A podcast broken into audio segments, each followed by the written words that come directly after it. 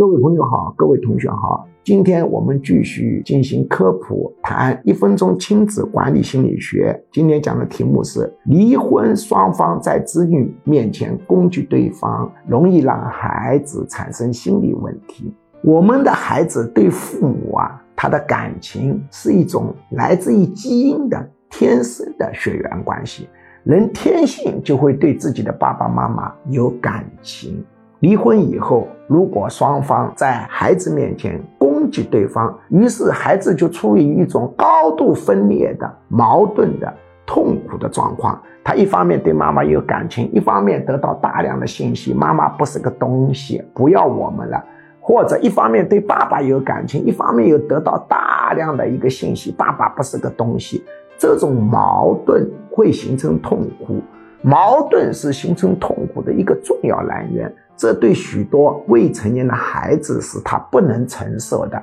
这对他们来说实在是太残酷了。所以，为什么父母离婚的子女心理问题比例比社会平均水平要高了许多？一个重要的原因之一就是他对父母的感情跟认知分裂，进而形成抑郁症，严重的还可以引发精神分裂症。